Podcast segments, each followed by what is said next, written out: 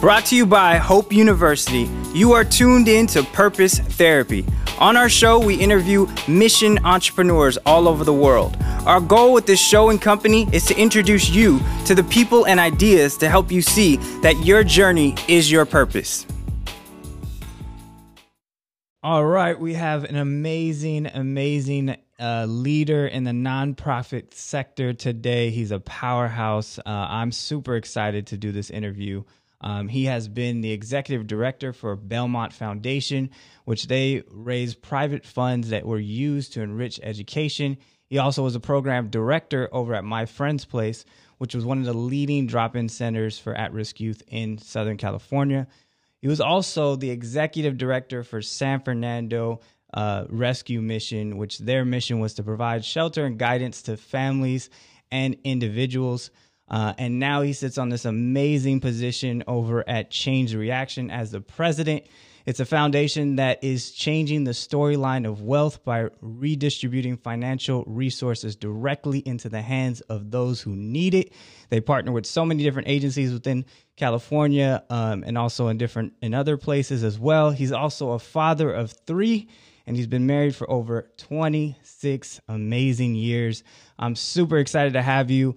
Um, you just been seem like a, a, very consistent individual within this uh, within this sector, and so I'm I'm glad to just be able to kind of bring you in. So welcome to the show, Wade Trimmer.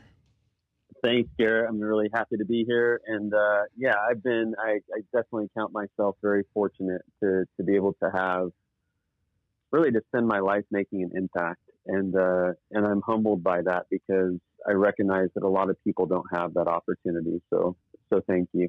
Definitely, definitely.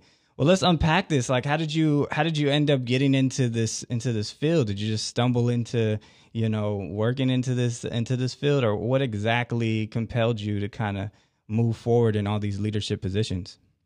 Yeah, you know, Garrett, I have to say that when I first started, it felt like stumbling in, but uh, you know, in retrospect, and you know, as I think about the trajectory of my life and the things that were modeled for me growing up, it kind of um, it was the path that was open to me. Uh, you know, my my parents were always helping people in the community, and we didn't grow up with a lot, but what we did have, we shared, and what we didn't have, we we shared, and uh, you know, if there was somebody growing, you know, somebody uh, broken down on the side of my of the road, my dad would always be the first one to stop and help. And so I think it was, you know, it was just really ingrained in me early in life.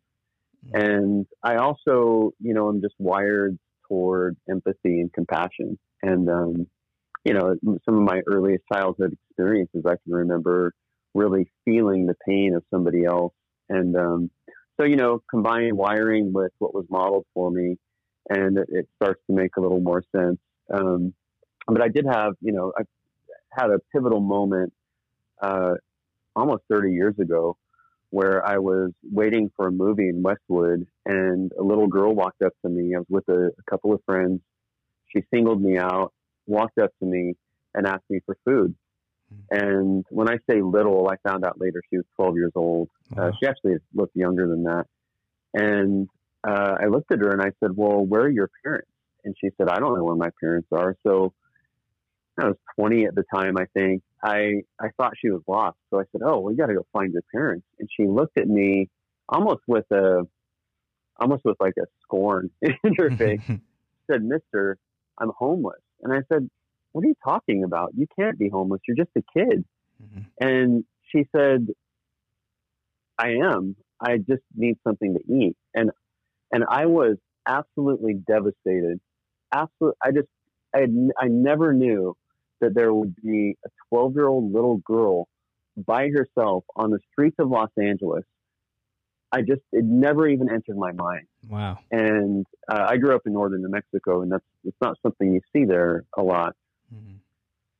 So I said, I don't understand. Uh, let's, I'll take you out for a piece of pizza, get a Coke, and, you know, I just want to hear your story. And it was in hearing that story and frankly, watching her walk away that night, everything in me wanted to chase, chase her and say, Hey, you can't be out here, but I didn't know what to do. Mm-hmm. I, I had no idea, you know, thinking, yeah, I'll take her home to my college roommates and we'll now we'll have a 12 year old little girl stay with us. Well, that, that can't work. I have no idea how to wrap my head around that. Yeah. Um, and, and then secondly, is it even legal? And is it kidnap? You know, I mean, it's, Mhm. I had no, no tools at my, in my backpack for this situation. And I watched her walk away that night and I bawled my eyes out in the middle of Westwood. Like my, I knew my life was never going to be the same. That Mhm. This girl had profoundly changed my, my life. Wow. And that night, I, I couldn't find the, I don't know, I just, I couldn't sleep inside knowing that she wasn't safe. And so I slept in a park and I, I, at that time made this commitment to, to God. And I just said, I'm never going to be in this position again. I will find a way to, to help people like Angel, this little girl. Mhm. And that's, that was really the pivotal moment for me. That's what changed my life really more profoundly than anything else. I've never seen Angel again. I I tell this story over and over again in hopes that someday somebody will raise their hand and say, "Hey, that's me." yeah. yeah. But there there's something in me that every day I wake up and I think of this little girl, and I ask myself, "How many people can I help today?" yeah. And my challenge is always to try to help more people than I did the day before. So that's that's really what got me going, and uh, and I owe it I owe it to her quite quite honestly. Wow, that's a super impactful story. So, so, I mean, I, I'm a person that's able to put, you know, myself in other people's shoes, and I've experienced similar situations where you just kind of get into this place of helplessness, and it's really difficult to kind of wrap your mind around it. And some people can shut down, and some people can uh, react to to to you know to what happened and, and react in a positive way. What what would you say when you when you felt this helplessness? Um, walk me through how you kind of like transition into mm. a place to really want to go after change because a lot of people can just kind of go through that experience and then kind of turn a blind eye and then it's it's you know it's better to avoid it because you don't have the solution to it and it, it's just better for you know a lot of people kind of experience that and they just avoid it. But rather you know changing your mindset to kind of look at it like how can i actually make a change? I may never meet this girl again but I don't ever want to be in a place where i i don't know the solution like what was that that that process for you Yeah, I think that a big part of that for me was feeling feeling frustration. Um, really recognizing in that moment, here's this little girl that has been out here for at the time it was several months, and she's still out here, which tells me that nobody knows what to do. you know, and uh, and I'm not going to be one of those people. And I have I have this saying that frustration is fuel to make a change. Mm. And you know, I've taught that to, to youth and to, to people that I've worked with over the years. If you're feeling frustrated, awesome. Frustration is energy. It's fuel to bring about a change. Mhm. It's not just meant to, you know, go post something online because you're frustrated or go vent on this grocery store clerk. That's a, such a horrible use of that energy. Mhm. Like- Take your frustration and turn it into positive action. Mhm. And that's just something that I, I honestly think I learned as a kid playing tennis. Uh, because I used to get so frustrated with tennis and decided, no, I'm going to turn this around and actually use it to improve my game. Mhm. And that's, that's kind of the way I approach frustration and, and social issues is I think if more people understood that if you get engaged and you don't have the answers, that's okay. Use, use that energy to find somebody that has the answers or to create your own path, but don't just waste it. Don't just feel frustrated and do nothing. yeah. Um, and I think a lot of people hold back from getting getting involved, or you know, making eye contact with somebody who's experiencing homelessness, and even daring to ask them what their story is or what they need. Is that people like to fix things, and it's uncomfortable being in a ten- in this tension of I don't know what to do. Mhm. And I think that the more we can live in that tension and even allow the people that need the help to teach us what we can do, then it's it's a more reciprocal, I think, healthy kind of approach. Yeah. I'm I'm super on the same page with you. I think that um I think that you know, uh, frustration is is one of the you know it's like a sister to passion you know um, anyone yeah. that, that, comes into you know getting that passion it, it, starts off with trying to solve a problem and when you try to solve a problem sometimes you get frustrated because you don't know the answer and so it's really being able to channel it in the way that's going to be you know uh, effective and i think a lot of listeners especially when it comes to just trying to find their purpose or even even uh, you know basically volunteering or experiencing different things, it, it becomes the problem solving is is the the hump that a lot of people are trying to get through. They get frustrated. Everybody has different emotions, but the problem solving is the issue that kind of you know stops them from actually taking action. And so, you know, I love the way you kind of broke that down. Is just kind of changing the narrative uh, of the of the problem and not necessarily looking at it as you know uh, I have to get angry and go tear down walls, but like, what's how can we take this step by step to kind of change it by just having a conversation with somebody and understanding their story rather than you know turning a blind eye to it. So I, I love that. I love that uh, that um, that piece. But I did want to go back to um, your first encounter. You said that uh, you played a lot of tennis growing up. Did you have like a coach or a mentor or anybody that kind of helped you shape your your mind frame when it came to uh, getting frustrated when maybe you weren't hitting the ball the right way? Because I I also played sports, playing basketball, and had different coaches and different things like that. So I love that example. Can can you talk a little bit more about that?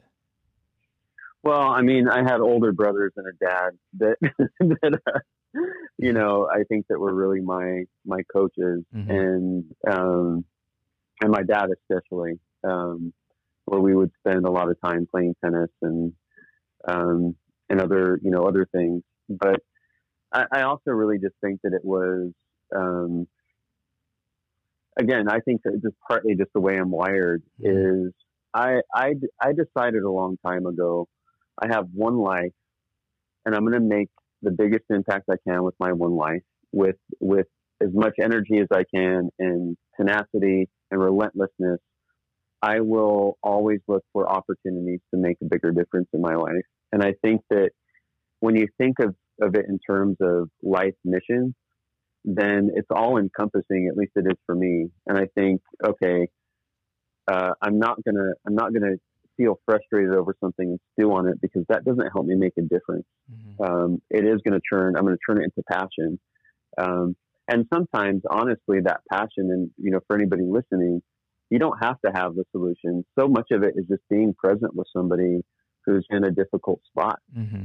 And and sometimes we get so involved in trying to fix something that we forget that it's just somebody who's really experiencing loneliness and a lack of hope. And if we can provide that for them for a minute, then we're doing an incredible thing. Yeah. Um, so.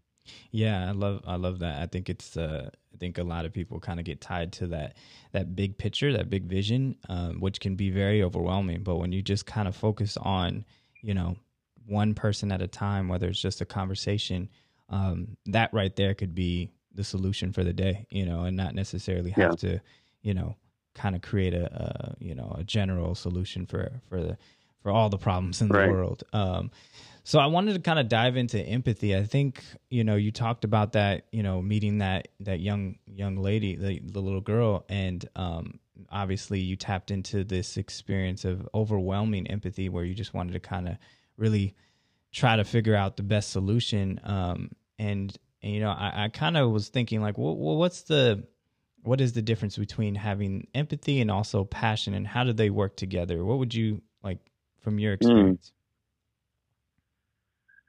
mm. wow i think that's a, a really profound question i think for me um, empathy empathy is defined as feeling with mm-hmm. uh, versus sympathy which is feeling for so sympathy is more like pity almost mm-hmm uh, empathy when you feel with somebody it you start to starts to get ingrained in in you. And um and that that to me if you if that's paired with passion um, or if that's a catalyst and i often think i think it often is a catalyst for passion um, then you have you know these like these two sisters, as you were saying, who you know it's a symbiotic relationship. Mm-hmm. Um, and I think that I think that uh, you know it's interesting in in the nonprofit field, working with you know populations that may have a lot of challenges, whether they're homeless or you know young people or foster youth, whatever the case might be. I think that um, there's always been this idea that hey, you have to be careful how much you care. Mm-hmm. You know, it's almost like you yeah. have to you have to build some kind of wall because this could destroy you. You could just become an absolute mess. And I I really disagree with that. Um, I think it's up to practitioners. I think it's up to people like you and I who do this work to learn what it looks like to regulate our emotions mm-hmm. and to take each situation and want number one, feel it and then do something about it. And, um, and, and so I think that, I think that's how they, they go hand in hand for me. Yeah, I totally, totally agree. Um, I, and I've I've seen that in a lot of different uh, in different fields where the empathy is kind of pulled back, and you know, and then you're supposed to also operate in passion. But I, I think that empathy is, like you said, the the kind of the energy fuel of that passion to to want to see change. But if we don't, you know, feel for that person, um, it's going to be really hard to tap into that into that passion. And so, uh, I love how you kind of broke that down. And I think a lot of individuals kind of are afraid to tap into empathy. One because we're probably trained at a younger age of you know trying to not necessarily feel different things. But I personally think that our emotions are probably the most powerful compass to be able to find our our purpose if we under if we are able to regulate it and, and use it effectively. And I think that um, so many of us has kind of you know pushed away from kind of listening to those emotions our internal uh internal dialogue uh, such as like what you experienced when you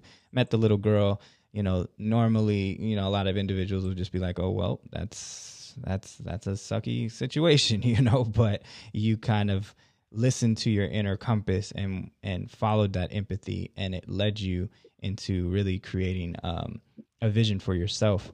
And so really kind of Yeah, can, can I can I just add something yeah, else yeah, to that, Garrett? Definitely. Yeah. Um, you know, it reminds me of a situation a couple years ago.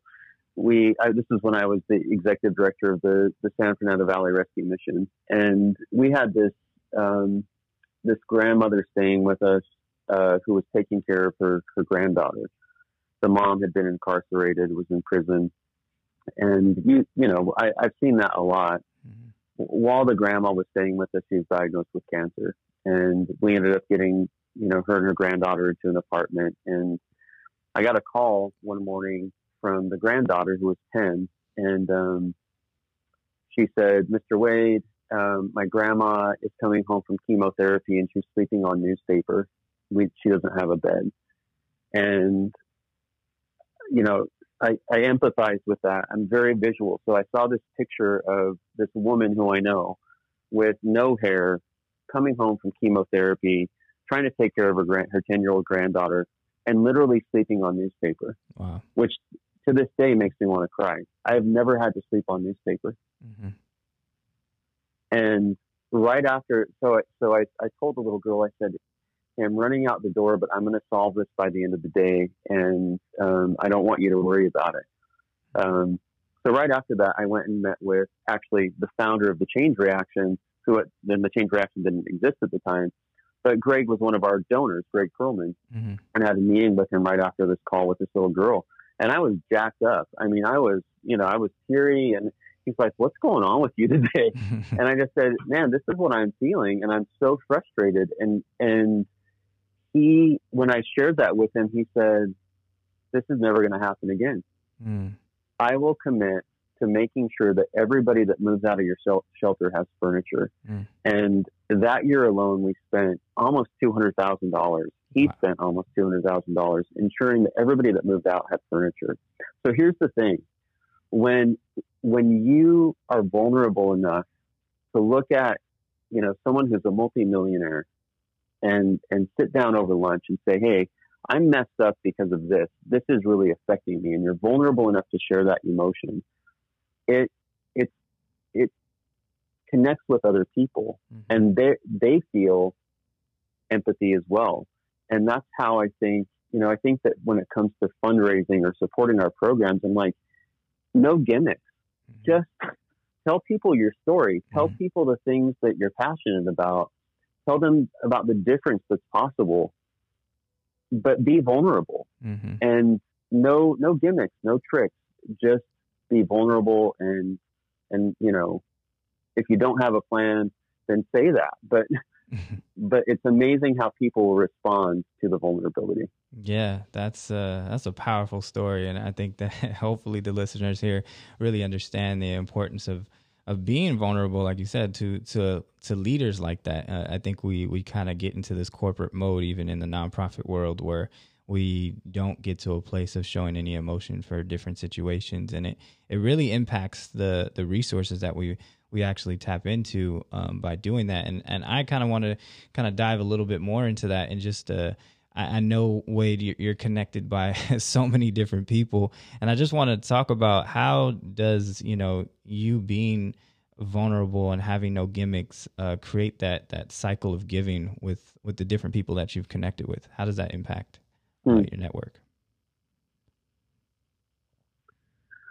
Well, I think I think it's one of the reasons why I have. I'm very fortunate and, and lucky and blessed to have such incredible friends, an incredible network. Is that um, gimmicks to me are very short sighted. Mm. Uh, you may you may win, you may win in the short term and lose in the long term. Mm-hmm. And I want to I want to win both. I want to win in the in the short term and in the long term. Mm-hmm. And the long term for me is um, I want to do uh, as much good work and make you know as much of a positive impact as I can with my life, but I want to do it with incredible people. Mm-hmm. And I don't want to do it alone. I'm not this rogue, you know. Yeah, I've trailblazed in different ways, but it's it's always with amazing people. Mm-hmm. And um, and I think that I think that vulnerability is the is the real glue that sticks us together. Mm-hmm. Um, you know, gimmicks change all the time or whatever you want to call them. Just, you know, gimmicks or just, you know, spin, you know, the way you spin something, the way you, you know, sell something. But vulnerability is a constant sort of force. And, um, and I don't, I just don't know how else to be, quite honestly. so, you know, and I and I say, hey, it's, I, I, understand it's it's it's not even a style to me. It's mm-hmm. just this is who I am, and I remember there was one position that I was interviewing for that a recruiter had recruited me for, and uh, and I looked at this group of the executive, you know, this the C-suite that was interviewing me, and I said, "Here's the deal.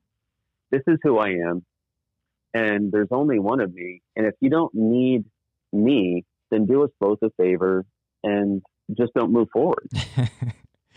but if you need me, then here I am." Mm-hmm. And and that's not a gimmick. It's just being very honest and saying, this is who I am. This is this is what I'm growing in. Um, and it, the question is, do you need one of me or do you need one of somebody else? Mm-hmm. Um, and so I think you know I I don't know if that answers your question, but I think that that's that's just the way it works in my life. Yeah. Um, yeah. No, that definitely. And what I find is related to giving is that um, is that again, nobody wants to be taken, and gimmicks gimmicks. You know, usually the reason they're short sighted is that it's usually people when you use a gimmick, there's buyer's remorse at some point. Some mm-hmm. point, mm-hmm. where people are like, wait, you just what did you just do? You just took me for something that I didn't really want to give. Mm-hmm. Um, and so, even you know, with donors, uh, my relationship with donors has always been, and I've raised a lot of money in my career and but my relationship with them has always been, hey, I'm not here to talk you into why you should care about what I'm doing. That's the last thing I want to do. If this isn't a passion for your of yours, what are you passionate about? I know so many people. I want you to make an impact with your life. That's what you're telling me you want to do.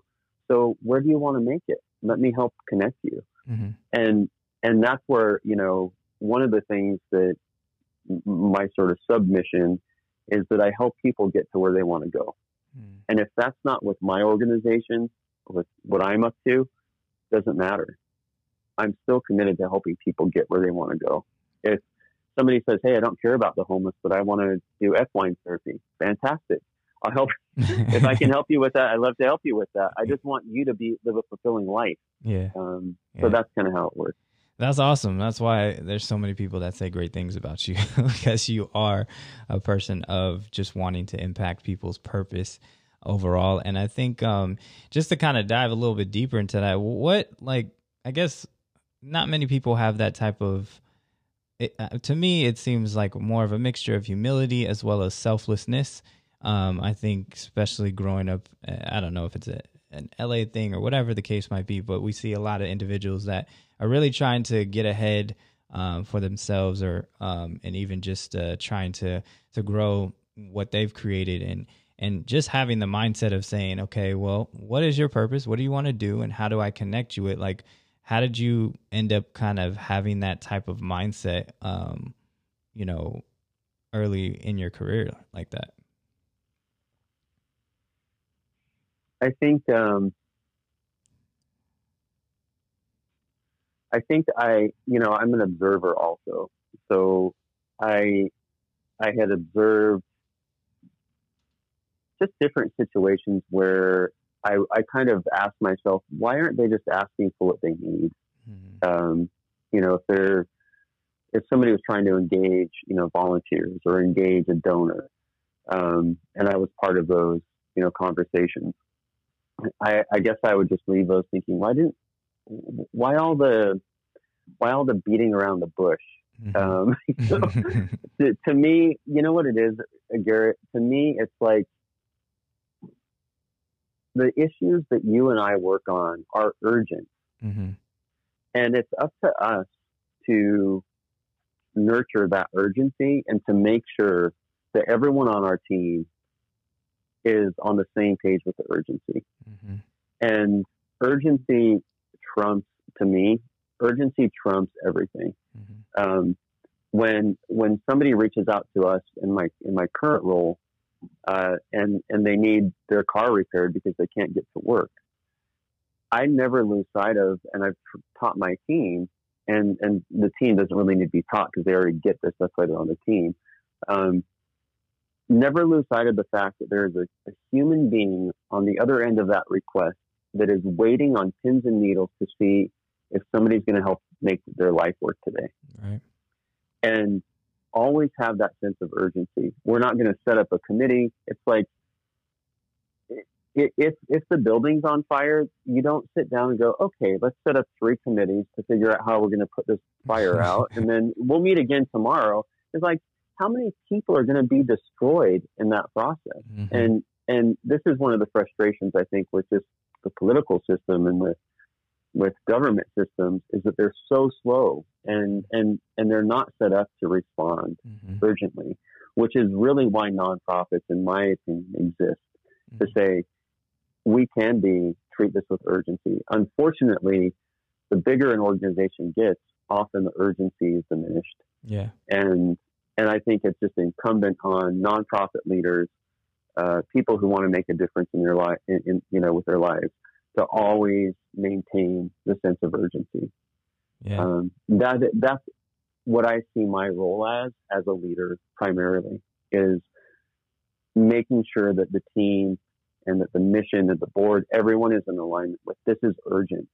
People, we're we're about alleviating suffering, and if we take too slow of an approach, we're people are going to suffer.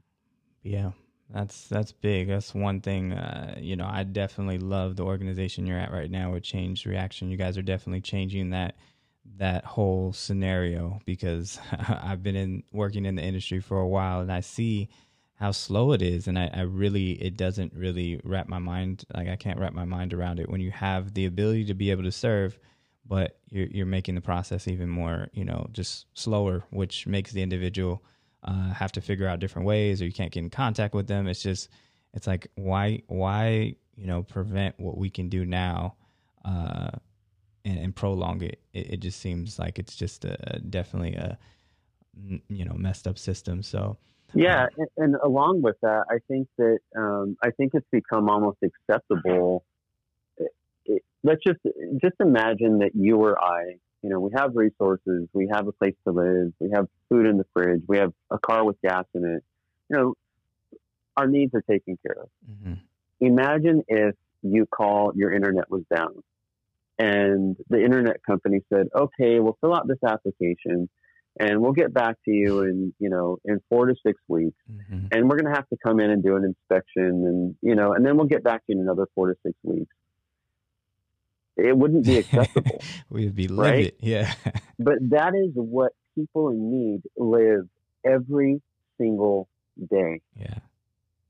Yeah. The, the people experiencing homelessness who you you know this, but people experiencing homelessness who have a Section 8 voucher. And then it's like the game of, okay, well, who's going to take the voucher?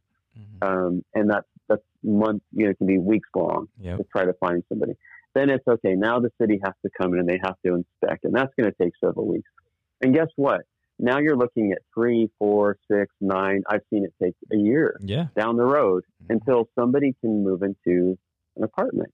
Mm-hmm. It's it's absurd. And and what it tells me is there's a different set of rules for these people. Mm-hmm. And and it is again, it's up to us, I think, to disrupt that. I think it's up to us to speak out against that and also to make sure that we're not creating systems within our own organizations that play that game. Right. Right. Yeah, that's uh, that's powerful. I there's so many different things that we can see, you know, just talk about as far as like, you know, the what's holding a lot of different situations back. Um, but I also wanted to kind of dive into did you ever, I've heard a lot of different people kind of create like their own personal mission statement. You seem very clear on your your your actual mission within life. Did you create something like that early on, or was it just something that as you got older, things became more clear for you? Hmm. Yeah, I would say. I mean, I'm I'm 48 now. I would say it was probably in my early 30s that I I feel like it kind of. Um, I think you and I have talked about this. There are certain times in your life where you can see a pattern emerge, and mm-hmm. I think mm-hmm. it's really important to stop and to look at that pattern and kind of go, "Wait, I thought all that stuff was random." you know, the job at Ben and Jerry's, and then you know, like all these different things that I had done, or my educational pursuits, mm-hmm. and then you realize when you, you know, there are these times in life where you see a pattern and you kind of go, wait a second. No, that wasn't so random. Mm-hmm. Um, there's actually a pattern that formed. And what is that pattern? And what is the, you know, what is the theme? Mm-hmm. And I, I, just think it's important, you know, to ask ourselves those questions. Like what, what has been the theme? What am I naturally, what do I naturally find myself doing? Yeah. Um, and it's something that I, I feel like I refine pretty often. Um, you know, it's funny, Garrett. I'm I've set myself this year to learn 52 new skills, so a new skill every week. Wow. And and it's everything from uh, I'm actually learning how to ride a unicycle right now. Not right now, but after our call, I'll I'll go practice uh, for my lunch break. Um, and uh, and I was so I was riding my unicycle the other night, or trying to, and uh, and my wife's cracking up at me because it's like 9:30 at night and I'm out, you know, trying to ride my unicycle. And as I as I'm doing it, I'm thinking about um, you know, just the skills I was developing. Like, wow, I'm finding myself being a little more, bit more patient, and mm-hmm. whatever the case. But I, I, was in that moment. I was thinking about uh, what had happened on Wednesday mm-hmm. uh, at the Capitol. Yeah. So this was two nights ago, and and I just took the opportunity again. I was like, I'm so frustrated. That day I was just sitting in, you know, sitting in my office, just trembling, mm-hmm. just brokenhearted, sad, just, you know, how did it come to this? Mm-hmm. And it was, you know, that night that I just, I just kind of like renewed my resolve and just said, Hey, uh, again, frustration. I'm going to use it for, for fuel. And, uh, I got my family together and I just said, Hey, this is what we're going to do. We're going to make an even greater commitment to being a positive force in the world, to being kind and compassionate to our neighbors. Like nobody can take that away from us. Mm-hmm. And, um, and so I think it's just something that's always like a guiding, it's like the North Star for me. Yeah. Um, yeah. Uh, I, I totally believe in the breadcrumbs that we over time we kind of overlook and we don't necessarily see that these are different things that kind of teach us the you know different principles that we end up instilling in our hearts. And i think um, you know i do this with our youth all the time as i create like a timeline and just kind of let's let's create a timeline and see what are some things that really impact you. What are some things that you know you experienced? And and you know some things are bad some things are good but you know when you really are able to kind of see it on paper or see it in front of you you actually see okay well i'm actually an expert in this in this area because i've experienced it so many times you know? And so i think you know when you know for for you just kind of telling that that that um that story it just really helps me to be able to see that you know there's a lot of different breadcrumbs that we we have to see and kind of look back and kind of pause and think about those things and that's what kind of creates our story. And then it becomes a principle for our families and then you know those fa- your family ends up you know passing that along as well. So you know that's a yeah that's an amazing you know thing to kind of think back on um yeah and sometimes with those breadcrumbs it's you know you can also look and say wow these actually this pattern is, is not something I'm interested in. Yeah. I want to change it. I want to do something different. And and I think that's, you know, when you're working with young people, really it applies to anybody.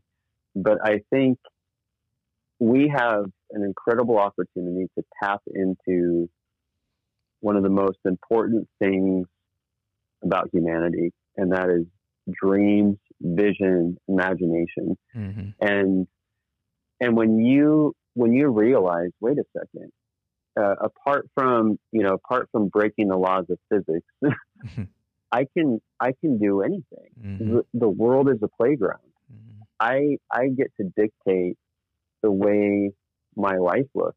Is it gonna is it gonna take work? Yeah, it's gonna take a lot of sweat equity, but just the same as when you're a child and you're learning to ride a bike, I think that you know, most of us as kids, when we were learning to ride a bike, it was never a question of whether or not we were going to be able to ride our bike without training wheel, right. wheels. It was just a belief that at some point it was going to happen. Mm-hmm. We just had to start somewhere. Yeah.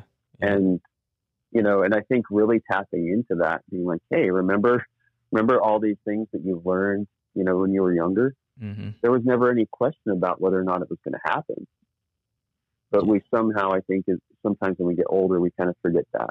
Um, yeah. Anyhow. We definitely lose our uh, imagination as we get older, and and I, I, I love the way you basically kind of explain that. You know, sometimes we get into a place of responsive. We're always we're responding to all these different things, such as the situation at the Capitol. It's like, you know, we get to a place of of responding to you know what what is going on and and and you had to kind of uh, reposition yourself to understand hey i i don't need to be a respond i need to be a, a person that's not necessarily responding but reactive ma- making my choice of how i'm gonna kind of move within my life and imagine what what we can do if we impact as a family for other people. So i really i really love that. And i also want to kind of tap into the idea of like what you were talking about as far as vision. I think a lot of people kind of uh, have a hard time kind of cultivating that you know mission statement for themselves as well as a vision for themselves. And that and that and that's the missing link of imagination a lot of youth you know a lot of people just have a hard time really being to imagine what their vision is because they're always focusing on responding to the situation right now and one of the quotes that you had uh, I think you said it one time where it's uh, vision without action is a dream, action without vision is a nightmare. I don't know if you got that yeah. from someone, but I, I love that quote. Well, what does it mean to what does the action without vision mean to you? Yeah, I think what it, I think that it's it lacks it lacks the ability to make uh, a, a, more significant impact. Mm-hmm. Um, and and I think that you know here's the thing is that um, good intentions aren't enough. And, uh, you know, there's, there's this story that I use all the time about, there's a book called Toxic Charity. I don't know if you've read it. If mm-hmm. you haven't, then I'll pick it up for you. But, um, there's a story in this book, Toxic Charity, about, um, this, uh, this, this church group that decided they were going to go pay for a well and dig a well in this village in Eastern Africa.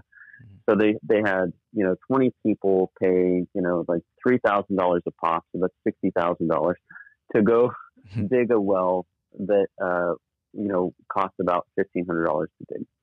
Mm. Um, and the team was super excited about it. They came, they showed all these, you know, all these pictures to the church, and then uh, they they took another team back, and the next team was like forty people. So now you're looking at like one hundred twenty thousand dollars. And they went over and they they saw that the women going down to the river again to get water, and they met, met with the village elders and said, "Hey, we dug you a well." And they said, "Yeah, you did, but you didn't tell us how to fix it." and three months after you left, it broke. Wow. And and what ended up happening is that this church had spent hundreds of thousands of dollars on this one well. They literally could have dug 200 or 300 wells with this money. Mm-hmm. They could have given the money to the indigenous people and taught them a skill. They could have, you know, brought other nonprofits in to help develop, you know, sources of wealth for the community because there was enough water to actually get it into other communities. There are all these things. And finally, this nonprofit comes in and they kick them out and they say, you can't come back here. You're doing more damage than harm. Wow. I mean, more damage than good. And I think to me, that's why action without vision, if you don't have a greater vision, like, okay, we want to dig a well, great. Start asking questions about the best way to go about that. Mm-hmm. How can you engage the people who are experiencing this? Don't come in as a white savior or as any kind of savior. People have the skills to, you know, often to lift themselves out of things. Um, so I think that's where, you know, action without vision can be a nightmare. You can actually end up doing a lot of damage. Mm-hmm. Um, or it's just not impactful. You know, it's just not, um, it, do, it, doesn't really matter at the end of the day, but it may feel good for you. Yeah. Um, vision to me is like audacious. You know, our vision right now with the change reaction is to restore faith in humanity. Mm-hmm. I mean, that's, that's as moonshot as you can get. Mm-hmm. You know, it's like Elon Musk being like, yeah, we're going to go habitate Mars. And you're like, okay, good, good luck with that. but it's like, no, that's what he's doing, right? I mean, he's taking steps to do that. And, and we have this audacious goal of restoring faith in humanity. We want more and more people to, to believe that there are good people in the world. Wow. Yeah, that's powerful. And it's audacious. And it's like, well, how do you measure it? I don't know. I, but that's what we're about. That's what we're doing. yeah. That's powerful. I love the fact that you, you know, you kind of go like you said it's it's it's audacious but as far as the measurements it, that that sometimes doesn't always have to line up as long as you're being you have good integrity towards your goal you have good integrity on on what your your overall vision is and and I love that you guys are are because that's that's super needed. I think that faith in humanity is is definitely during this time has has been questioned a lot. So um, yeah, that's well. I think vision also becomes the filter by which you make decisions. Mm. So you know, we have you have a lot of opportunities that come come your way, mm. and the question for me is, okay, th- this looks fun. I mean, it looks exciting. A lot of things are fun and exciting, but as a leader, my the central question is, is this going to help restore faith in humanity? Mm-hmm. Yeah, and, and if it's not, then I move on. I kind of go, well, you know, looks like good stuff, but I'm just not going to spend any time on it. Right. Yeah. And I think that's, I mean, being honest about that is, is also the hard thing. I think we get tied into um, emotionally to, to, you know, whatever idea that we have, but it's important to be honest uh, as far as what the overall goal is and if, if we're hitting it or not. And I think um, the last question before we wrap up is just what does it look like? I mean, how do you cultivate consistency when it comes to vision. I think that's a big part of what mm-hmm. I see with a lot of uh, you know leaders and individuals that are you know wanting to do something, but um, you know they have the vision, but having that consistency because you've been doing this for years and you're constantly having a consistent vision for not only yourself but the different organizations that you work with. And so, um, how, how do you cultivate that?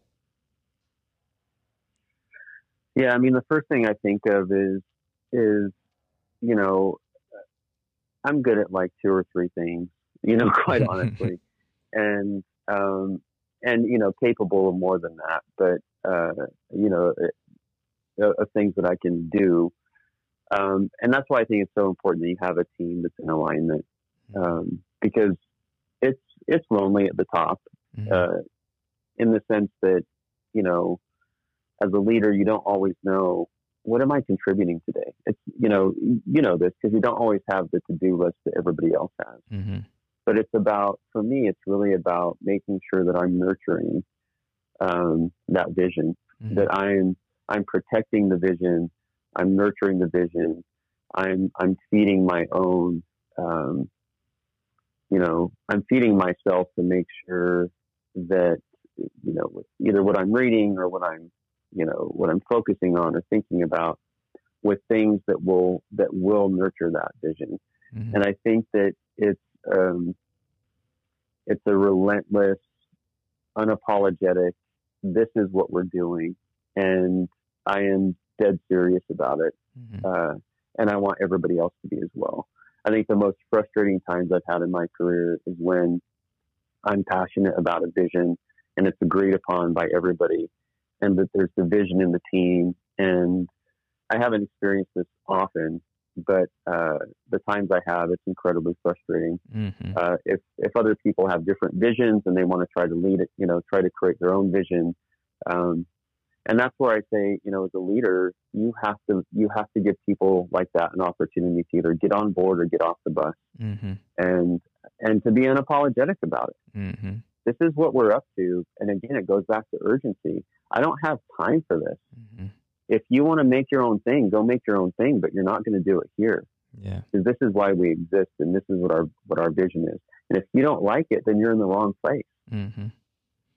And I don't care who you are, uh, donor, volunteer. It's like if you want to make it something that it's not, it's just not going to happen. Yeah. And I think that that's you know the it's incumbent on leaders to to be that protective. Yeah.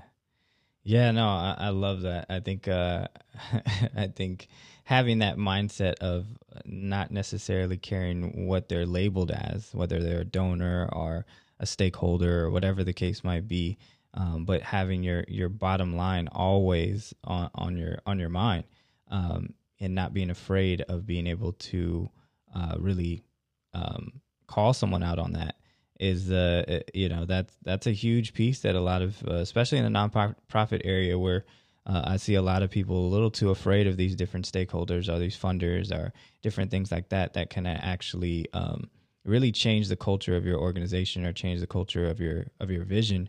And um, so I, I love that that that piece of advice right there. I appreciate that. Yeah, the last thing I would say, I know we're wrapping up, is that when you're that relentless about and protective and nurturing your vision, you will attract the right people. Mm-hmm. You'll attract people who are like, I'm, I'm 100% in, mm-hmm. you know, and, and I believe in it and I can see that you're focused. When you're trying to attract everybody, I can't think of a bigger mess. Yeah. You know, yeah. Um, I mean, App, Apple knows who their customers are. Mm-hmm. They're not trying to attract everybody. They know who their customers are. Um, you know, as does every most most large businesses. They know their customer base and they speak to that customer base. Mm-hmm. Um, and they, you know, not every company is trying to attract everybody, and so I think that it's the same in the nonprofit world. And uh, and the difference being, you know, we're not here to please our shareholders or give them a better return.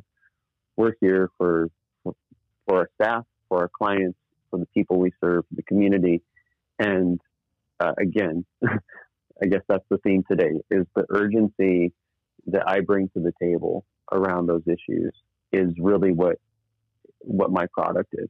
Mm-hmm. Wow.